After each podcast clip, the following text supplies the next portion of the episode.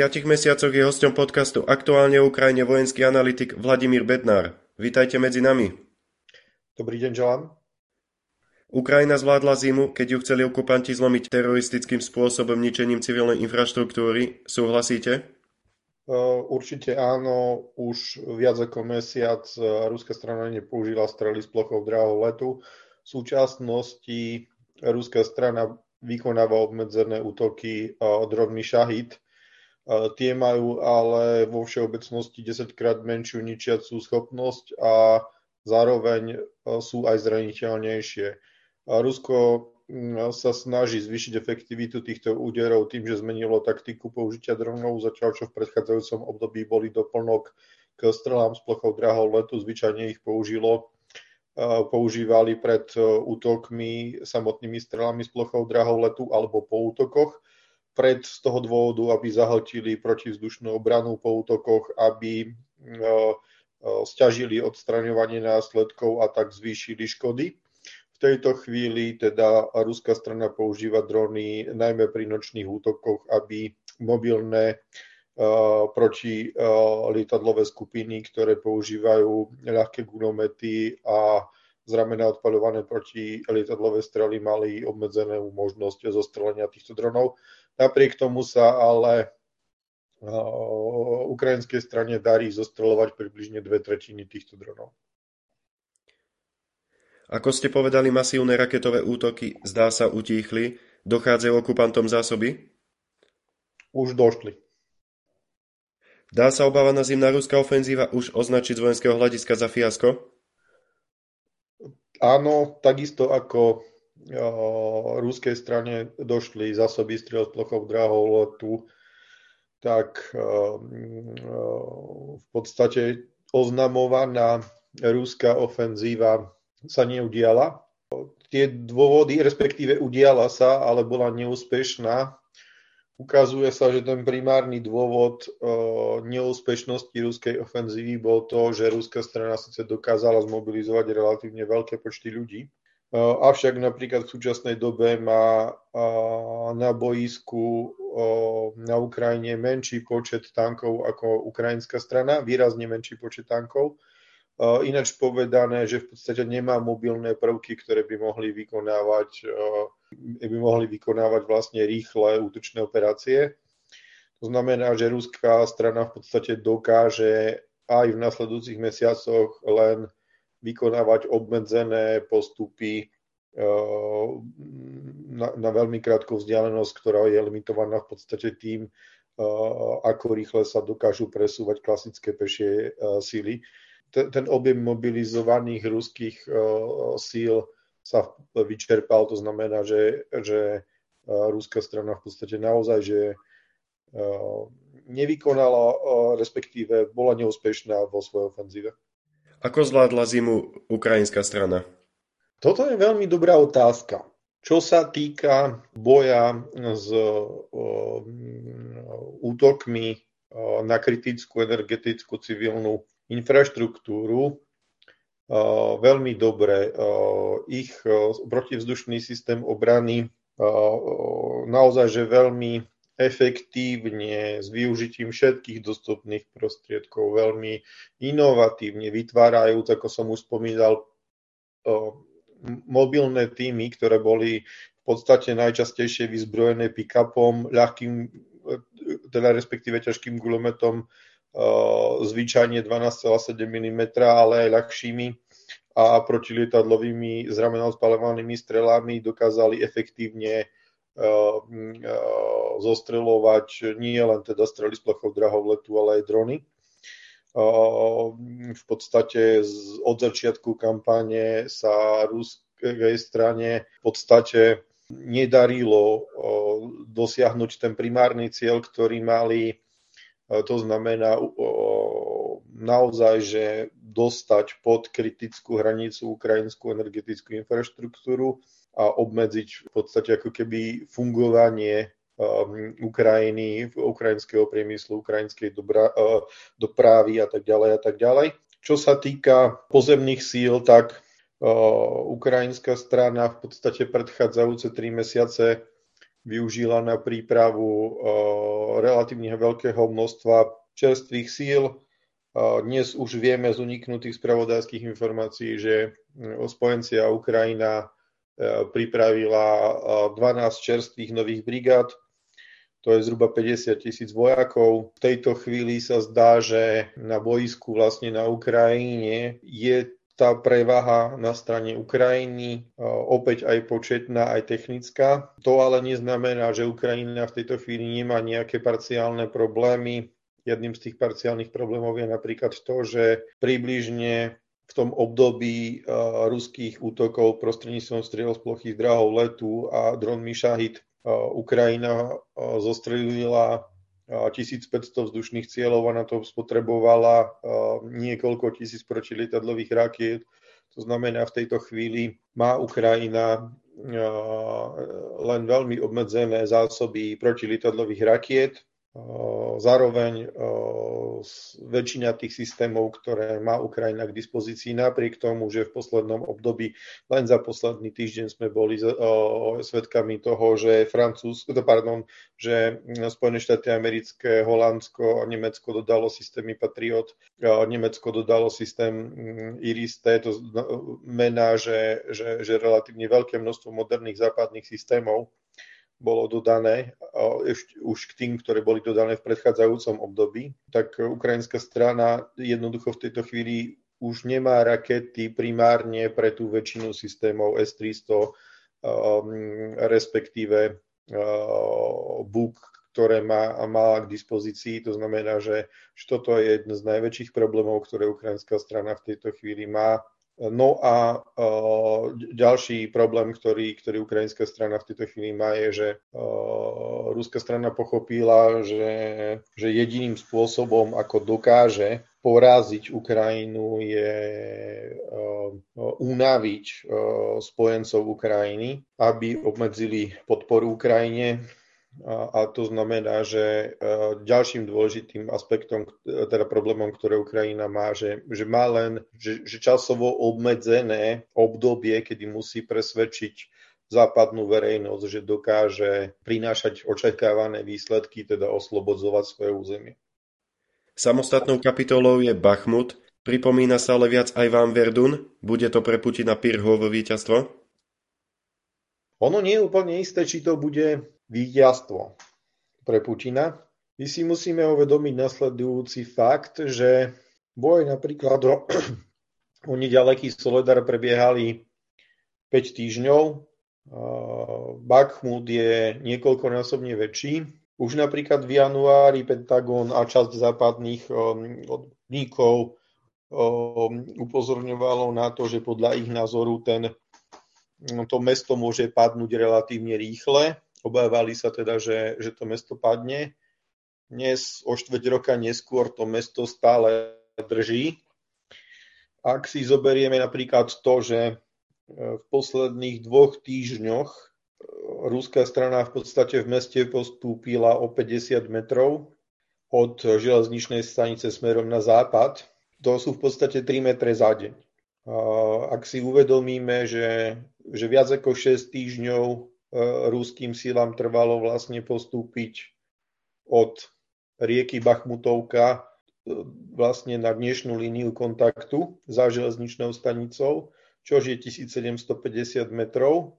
Boje v Bachmute môžu trvať podstatne dlhšie ako mesiac e, ešte v nasledujúcom období, pretože stále ešte ukrajinská strana drží približne 1,5 kilometra územia mesta. To znamená, že naozaj, že ten, tie boje o mesto môžu trvať rovnako rýchlosťou ako doteraz, proste ešte viac ako mesiac a pol. A v tomto období môže prísť ukrajinská protiofenzíva. Zároveň v podstate, ak, ak zoberieme to, čo som pred chvíľou povedal, že, že ruská strana dokázala za mesiac postúpiť 1700 metrov od rieky Bachmutovka po železničnú stanicu, tak za dva týždne dokázala od železničnej stanice postúpiť len nejakých 50 až 70 metrov. To znamená, že ten postup sa výrazne ruskej strany spomálil v posledných dvoch týždňoch. Naozaj, že, že môže nastať taká situácia, že, že ruská strana nedobije mesto, pretože skôr príde ukrajinská protiofenzíva. Objavujú sa signály, že začína očakávaná ukrajinská ofenzíva. Ako sa asi bude odvíjať? To je veľmi dobrá otázka. Nikto nemá veštiacu kryštálovú guľu, ale možno by bolo dobre upozorniť na nejaké konkrétne fakty. Poprvé, ak analizujeme miesta, kde ruská strana útočí, tak útočí na miestach, pri ktorých má dobré logistické zabezpečenie. To dobré logistické zabezpečenie je vo väčšine prípadov blízka dostupnosť železnice k línii kontaktu. Preto tie miesta ruských útokov sú okolie Donecka, Bakhmut, Kremína, pretože tam de facto končí železničná sieť, ktorú môžu Rusi používať. A tie problematické miesta, kde tie útoky sa nevedú, sú práve v tých miestach, kde ruská strana nevie dopraviť dostatočné sily a v tých miestach logicky bude aj najslabšia. A takýmito miestami je práve záporožská oblasť. Preto si myslím, že v tejto oblasti bude, že príde ukrajinský útok. Ďalší aspekt, ktorý môžeme povedať, je, že ak očakávame že ukrajinská protiofenzíva povedie k oslobodeniu proste nejakého celého územia Ukrajiny, alebo ak máme proste takéto nerealistické očakávania, tak si musíme uvedomiť, že jesenná ofenzíva v Charchovskej a Chersonskej oblasti nedokázala oslobodiť také veľké územie, ako, ako je v súčasnosti okupované. To znamená, nemôžeme mať takéto očakávania, sú nereálne. Dokonca aj keby ukrajinská strana teraz vykonávala pred letom jednu ofenzívu a na jeseň sa pripravila na ďalšiu, tak ani súčet tých ofenzív, ak by boli rovnako úspešné ako tá, ktorá bola na jeseň, by nedokázala oslobodiť celé územie. Uh, samozrejme niektorí uh, odborníci alebo aj laická verejnosť by mohla sa opýtať, že či nedôjde k zrúteniu ruských vojenských síl a že proste nebudeme svedkami proste nejakého masívneho ruského ústupu. Samozrejme, tá teória je založená na tom, že v nejakom proste momente sa spotrebujú ruské síly a naozaj ten front sa zrúti, hej, tá, tá línia kontaktu sa zrúti a budeme svedkami niečoho podobného, ako sme boli pod, uh, svedkami na jeseň, že proste že uh, ruské síly proste relatívne masívno ustupovali až, až do momentu, kedy proste prišli na nejakú konsolidačnú líniu, ale proste pri týchto ofenzívach jednoducho tie ruské sily nebudú mať dostatok síl, aby vytvorili konsolidačnú ofenzívu a proste budú kontinuálne ustupovať. Ne, proste je to taký efekt, ako sme videli v roku 1990 v Iráku a, a podobne. Tu si ale musíme uvedomiť, že na to, aby sa ruská vojenská síla na Ukrajine zrútila, musia nastať nejaké predpoklady. Jeden z tých predpokladov je aj, že, že sa zrúti vôľa tých Rusov bojovať. A to si myslím, že v tejto chvíli ako keby nenastane. Uvediem príklad. Slovensko počas vrcholiacej koróny denne strácalo 100 ľudí. Proste na Slovensku zomieralo 100 ľudí. V súčasnosti na Ukrajine zomierajú denne stovky ruských vojakov, ale Rusko je 30 krát väčšie ako Slovensko. Aj keby ich zomieralo 10 krát viac ako v súčasnej dobe, tak tá ruská spoločnosť, tá vôľa Rusov viesť tú vojnu sa nezrúti tak ako aj my sme boli svedkami toho, že ani 100 mŕtvych denne na Slovensku proste nepresvedčilo tú spoločnosť, aby, aby proste uh, naozaj že dodržiavala tie pravidla, nebola kritická a tak ďalej a tak ďalej. A, a, a v podstate toto vystihuje, že moju predstavu o tom, že ako bude vyzerať uh, ukrajinská ofenzíva, to znamená, že uh, podľa mňa prebehne v záporožskej oblasti, podľa mňa bude určite úspešná, avšak ten úspech nebude dostatočný na to, aby, aby vojna v, blízkom do, v blízkej dobe skončila alebo aby ruská síla na Ukrajine sa zrútila. Viete odhadnúť, v akom horizonte by ukrajinská ofenzíva mohla prebehnúť? Spravodajské materiály, ktoré odišli, teda respektíve unikli zo Spojených štátov amerických, a teraz nemyslím tie upravené, ktoré kolovali v, v, na médiách, napríklad s vymenenými počtami ruských a ukrajinských strát a podobne. V podstate predpokladali, že buď teda 9 brigad, ktoré pripravovali Ukrajina v spolupráci so západnými spojencami, alebo 3 brigády, ktoré pripravovala samostatne, budú k dispozícii na konci tohto mesiaca ďalší nejaký čas musíme pripočítať k tomu, že, že tie síly sa musia dostať do nejakých výchozích pozícií, že sa musí vytvoriť nejaká príhodná doba a tak ďalej a tak ďalej. To znamená, že ten najskôrší čas, kedy ukrajinská strana dokáže vykonať nejakú ofenzívu, je povedzme, že v druhej polovičke mája a aj toto môže byť pred rokom sme sledovali ruské útoky, teraz typujeme, kadiaľ budú útočiť Ukrajinci. To je veľký obrad však?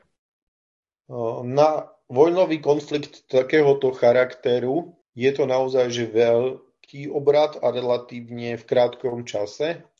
Ak analýzujeme napríklad mm, vojnové konflikty od druhej svetovej vojny, tak buď sa jednalo o vojnové konflikty ako napríklad arabsko-izraelské vojny, kedy trvali relatívne krátku dobu a išlo v podstate o spotrebovanie dopredu pripravených síl, alebo išlo o nejaké expedičné vojny, kam môžeme napríklad zaradiť aj vojnu v Afganistáne, a teraz myslím ruskú inváziu, teda sovietskú inváziu do Afganistanu, alebo napríklad vojnu vo Vietname. A, a v podstate tento konflikt svojim charakterom je tak najviac porovnateľný vlastne s korejskou vojnou. A naozaj taký zvrat, ako, ako, ako sa podaril vlastne ukrajinskej strane, tak od vojnového konfliktu v Koreji tu nebol. Ukrajinci budú asi útočiť inak ako okupanti, ktorým nezáleží na životoch svojich vojakov. Áno, mm, vo všeobecnosti s týmto tvrdením možno plne súhlasiť a to si treba uvedomiť, že v podstate od prvého dňa vojnového konfliktu vidíme na jednej strane absolútne zlíhania ruských ozbrojených síl vo všetkých úrovniach, nielen strategických a operačných, ale aj na tej taktickej úrovni. Ináč veľmi jednoducho povedané, keby som to mal tak um, pejoratívne povedať, Rusi nevedia bojovať.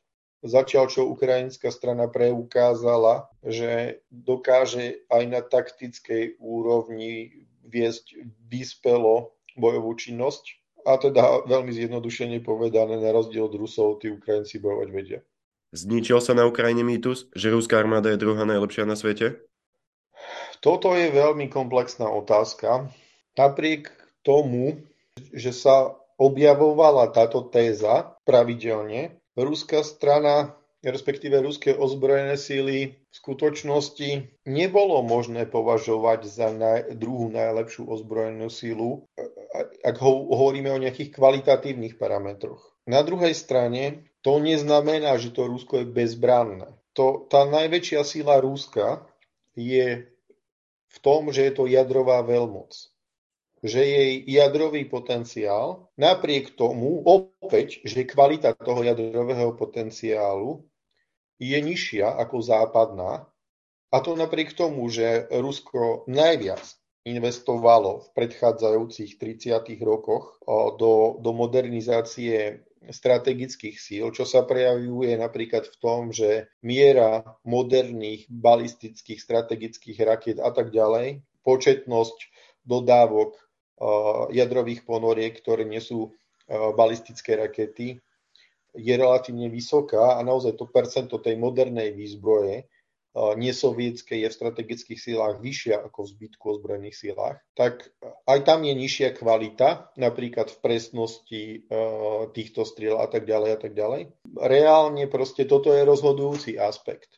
Áno, ukazuje sa, že v klasickej konvenčnej vojne ten ruský vojenský model je neúčinný, že Rusko má slabú ozbrojenú, e, slabé ozbrojené sily. A to sa netýka teda len, e, nie je to proste, že nová informácia. Hej. Stačí, ak si pozrieme napríklad jeho nasadenie v Sýrii, hej, proste jeho uh, zlíhanie námorných síl práve v Sýrii a ve, veľmi obmedzené nasadenie letectva a tak ďalej a tak ďalej, tak stále tu je proste ten aspekt, že Rusko je jadrová veľmoc s najväčším počtom jadrových hlavíc a aj keď tá kvalita je nižšia, tak proste ten potenciál je obrovský. To ale Rusku nejakým spôsobom nevie pomôcť v tomto vojnovom konflikte na Ukrajine. A, a, a, a preto v podstate aj sme svedkami toho, že Rusko neustále vyťahuje tú jedinú a poslednú kartu, ktorú má, ktorá vie, že je proste nejaká hodnotná, aj proste stále uh, straší uh, Západ uh, prípadným použitím jadrových zbraní, ale v reáli nevie uh, tú, tú svoju reálnu silu aplikovať. Rusko je druhá najsilnejšia krajina proste iba v jednom type konfliktu, to je globálny jadrový konflikt a ten tu ale nehrozí. Veľkou témou je spojenecká pomoc. Majú už Ukrajinci všetko na to, aby definitívne vyhnali okupantov?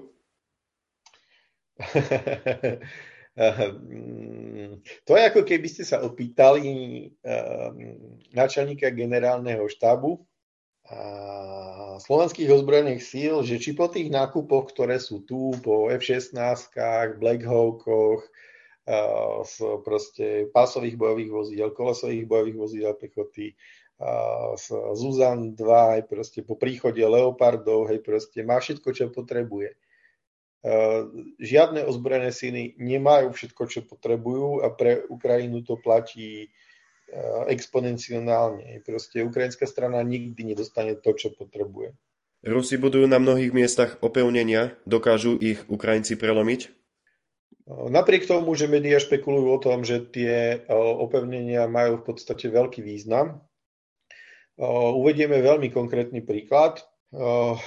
Tie v roku 1990 Irak rovnako vybudoval relatívne rozsiahle opevnenia, ktoré boli štrukturované do hĺbky, ktoré, ktoré obsahovali protitankové zákopy, ktoré dokonca boli naplnené ropou, ktorá sa mala zapáliť proste pri americkom útoku a tak ďalej a tak ďalej. A Spojené štáty americké a spojenci relatívne jednoducho prekonali tieto opevnenia, napriek tomu, že v podstate boli kvalitnejšie ako to, čo v tejto chvíli vidíme na Ukrajine. To znamená, že tieto opevnenia sú prekonateľné, sú relatívne ľahko prekonateľné. To ale neznamená, že si nebudú vyžadovať špecifické taktické postupy, najmä koordináciu ženijných jednotiek a bojových jednotiek ktoré, pri prekonávaní týchto prekážok. Zároveň sme svedkami toho, že západné krajiny dodali viacero typov bojovej ženejnej techniky. Teraz primárne myslím ženejných tankov na podvozku Leopard 2, mostných tankov napríklad na podvozku eh, M60 a tak ďalej a tak ďalej, ktoré presne sú dodávané práve preto, aby prekonali uh, tieto uh, Rusmi pripravované opevnenia. To znamená, je zjavné, že ukrajinská strana si je vedomá tých problémov, ktoré s tým nastanú. Je zjavné, že Ukrajinská strana sa pripravuje na prekonanie tých prekážok. Je zjavné, že, že spojenci Ukrajiny poskytujú prostriedky na prekonanie tých prekážok a preto som presvedčený, že podobne ako teda v roku 1990 vo vojne v Perskom zálive tieto prekážky budú prekonané. Naše migy už pomáhajú Ukrajine. Vypočujú spojenci volanie Kýva po ešte lepších bojových lietadlách? Určite pomáhajú, to je bez diskusie. Veľmi jednoduchý príklad. V deň, kedy odlietli tieli prvé 4 migy, ak si dobre pamätám, zároveň na juhu Ukrajiny ukrajinské stíhacie lietadlo zostrelilo v podstate taktické strely s plochou drahov letu odpaľované z lietadiel sú 35 alebo sú 34. Ináč povedané, v podstate to, to je krásna ukážka toho, že na čo tie lietadla budú používané a reálne teda už používané sú a či um, spojenci vypočujú Ukrajinu pri dodávkach kvalitnejších lietadiel. Viac menej je to v tejto chvíli jasné, uh, že takáto situácia určite nastane. Ten dôvod je veľmi jednoduchý. Je logické, že lietadla, ktoré, na ktorých má vyškolených pilotov, Ukrajina potrebuje najviac. To sú lietadla Su-27 a MiG-29. Ale pravda je taká, že že napríklad v krajinách NATO len tri krajiny disponujú lietadlami MiG-29 a to Slovensko, Polsko a Bulharsko. Slovensko odovzdalo už všetky lietadla MiG-29, Polsko postupne odovzdáva lietadla MiG-29 a minulý týždeň sa v médiách objavili informácie o tom, že sa vedú jednania o tom, aby Bulharsko za vojenskú pomoc poskytnutú inými spojencami poskytlo lietadla MiG-29 Ukrajine ak, ak sa všetky tieto dodávky udejú, a oni sa určite udejú, tak, tak Západ vyčerpá možnosti poskytnúť lietadla, ktoré, na ktorých má Ukrajina pripravený letecký personál. A v tej chvíli bude musieť začať uvažovať budú musieť spojenci uvažovať nad tým, akým spôsobom proste zabezpečia podporu Ukrajiny v oblasti vojenských lietadiel. Je logické, respektíve najlogickejšie v takom prípade je, že, že západní spojenci poskytnú tie najvhodnejšie lietadla v danom momente. Tie najvhodnejšie lietadla v danom momente sú tie, ktorých bude v dostatočnom počte ktoré budú v dostatočnom počte k dispozícii, pretože všetky typy v tej chvíli budú vyžadovať, aby ukrajinská strana vykonala preškolenie svojich pilotov na tieto lietadla. V tejto chvíli najdostupnejším typom sú lietadla F-16. Dôvodom k tomuto faktu je to, že Mnohé krajiny, ktoré prevádzkovali lietadla F-16 v tejto chvíli preberajú svoje lietadla F-35 a F-16 uzemňujú. To znamená, je logické, že v oblasti lietadiel F-16 môže vzniknúť nejaká širšia koalícia krajín, ktoré by tieto lietadla mohli poskytnúť a to je veľmi dôležitý moment, že vznikne širšia koalícia krajín, pretože napríklad, ak by lietadla F-16 poskytli len Spojené štáty americké, mohlo by to byť zneužité rúskou propagandou na hybridné pôsobenie vo spojeneckých krajinách. A toto tí spojenci reál, reálne proste berú do úvahy, aby proste minimalizovali toto riziko. Videli sme to pri protilietadlových raketových systémoch, videli sme to vlastne napríklad pri tankoch. To znamená, že je len otázka času, kedy spojenci dodajú západné lietadlo, s najväčšou pravdepodobnosťou to budú lietadla F-16 a nebude to dodávka od jednej krajiny, ale bude to dodávka lietadiel F-16 z viacerých krajín, vytvorí sa nejaká koalícia. Zároveň na základe tých informácií, ktoré zverejnili Spojené štáty americké, respektíve ukrajinské velenie vzdušných síl, už je dnes preukázané, že Ukrajinci sa vedia preškoliť na tieto lietadla za menej ako 6 mesiacov. Súčasné dodávky MIGov 29 podľa doterajších strát ukrajinských vzdušných síl, keďže tie straty sa odhadujú v podstate na, na 60 bojových lietadiel na strane Ukrajiny za 12 mesiacov, tak, tak je reálne, že dodávka proste 30 lietadiel bude stačiť akurát na tých 6 mesiacov. To znamená, že už v tejto chvíli ako keby reálne prebiehajú prípravné kroky na to, aby, aby ukrajinská strana dostala západné lietadla, a, a, a nie je to proste niečím výnimočné. Hej. V podstate aj samotné uh, médiá, oficiálne informácie hovoria o tom, že, že Spojených štátov amerických alebo v západných krajinách prebiehal, uh, uh, prebiehala validácia uh, rýchlosti výcviku ukrajinských pilotov a tak ďalej a tak ďalej. Kedy budeme môcť spoločne oslavovať a hodnotiť ukrajinské víťazstvo? Keby ste sa ma to opýtali pred pol rokom, tak by som povedal, že vojna skončí tento mesiac. Uh, uh, ruské straty vtedy lineárne narastali a ak by ten lineárny pokles, teda uh, tie, tie lineárny narast strát v podstate pokračoval, tak by sa ruské sily vyčerpali v tomto mesiaci. Ruská strana si však tento fakt uvedomila, zmenila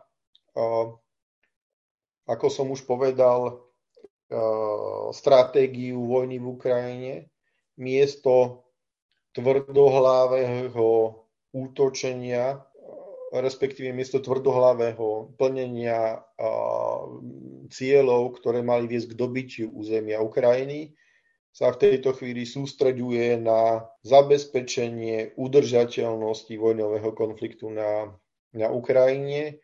V podstate sa snaží ten konflikt čo najviac zamraziť, aby trval čo najdlhšie, aby otúpil podporu Ukrajiny spojencami ak predpokladáme, že e, samozrejme teda na to ukrajinská strana chce zareagovať tým, že preukáže, že vie e, ďalej pokračovať v protiofenzívach. A ak predpokladáme, že tie protiofenzívy budú úspešné, čo som teda povedal, že verím, že, budú proti, že tá protiofenzíva bude úspešná, tak platí zároveň aj to, čo som povedal, že ak tie úspechy budú rovnako veľké ako na jeseň, tak to nebude stačiť na to, aby oslobodili Um, okupované územia tento rok. Um, samozrejme, mm, logicky tým pádom odpoveď by mala byť, že, že koniec vojny je možné očakávať budúci rok. Ale čo to znamená koniec vojny? Samozrejme ten dátum, že budúci rok je, vychádza z toho, že sa charakter toho konfliktu nezmení že podpora spojencov bude rovnaká, čo samozrejme sa v čase meniť môže. No a nakoniec je tu, ako som povedal, že čo, čo to znamená, že ten voj, vojnový konflikt skončí. Nemôžeme očakávať, že tento vojnový konflikt skončí nejakou mierovou zmluvou, aj keď Ukrajina dobije okupované územie, aj keď Ukrajina dobije napríklad vojenský Krym, hej, čož teda bude ešte o mnoho ťažšia úloha, ako, ako dobiť súčasné okupované územia. A um, tam proste logicky nastane taká situácia, že de facto líniou kontaktu sa stanú ukrajinsko-ruské hranice. Vidíme to už uh, v severnej časti Ukrajiny, kde v podstate dennodenne pokračujú cez hraničné prestrelky medzi uh, Ruskom a Ukrajinou. A v podstate toto je ako keby nejaký obraz budúceho konfliktu a dôležité je, aby tá línia toho zamrznutia toho konfliktu nebola vo vnútri Ukrajiny, ale na hranici s Ruskom. Ináč povedané, ak aj Ukrajina oslobodí celé svoje územie, tá, tá východná časť Ukrajiny, tá hranica s Ruskom zostane problematickou oblasťou a nikdy, e, pokiaľ nenastanú zásadné politické zmeny v Rusku, ktoré nemožno v tejto chvíli očakávať, tak, tak tento región nebude pokojný. Ďakujem vám za zaujímavé postrehy. Do počutia na budúce. Pekný deň želám. Do počutia.